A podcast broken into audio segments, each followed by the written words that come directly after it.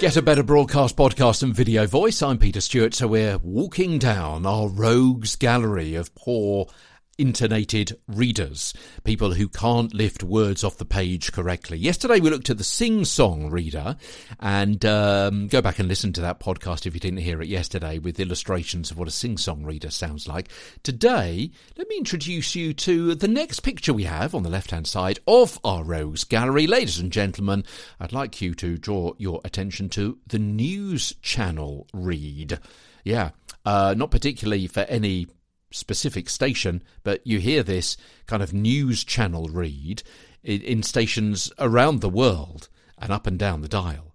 And it's the style of intonation in which every story is read in a similar style. It, it, takes its name from the 24 hour news style where presenters, to be fair to them, don't have time to read news stories off air before they do on air. They, they kind of get into a bit of a, a reading rut, a, a muscle memory delivery that's got the same pattern and intonation, rise and fall.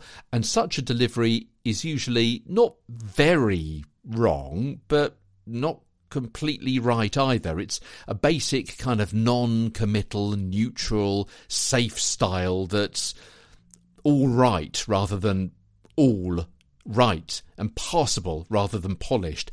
With this style, you can usually hear tension in the tone of the reader. They, they sound uncomfortable with the information they're reading, and they're unaware of the direction the script is taking them. Every word, every phrase comes as a bit of a surprise to them, although they're usually professional enough not to let that show too much. For example, here's an example of a news channel read, and as I say, it's a little bit flat.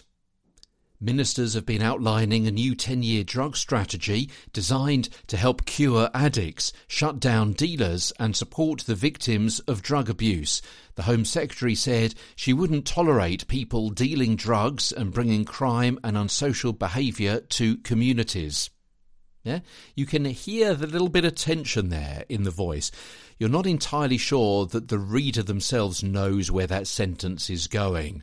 They don't know that news has just perhaps appeared on a screen or a piece of paper that's just been given to them. Yeah, it's not very reassuring. So that, ladies and gentlemen, is the news channel read.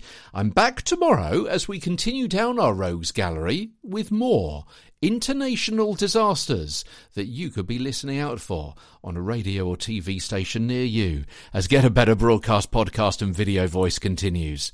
I'm Peter Stewart. From London bop, bop.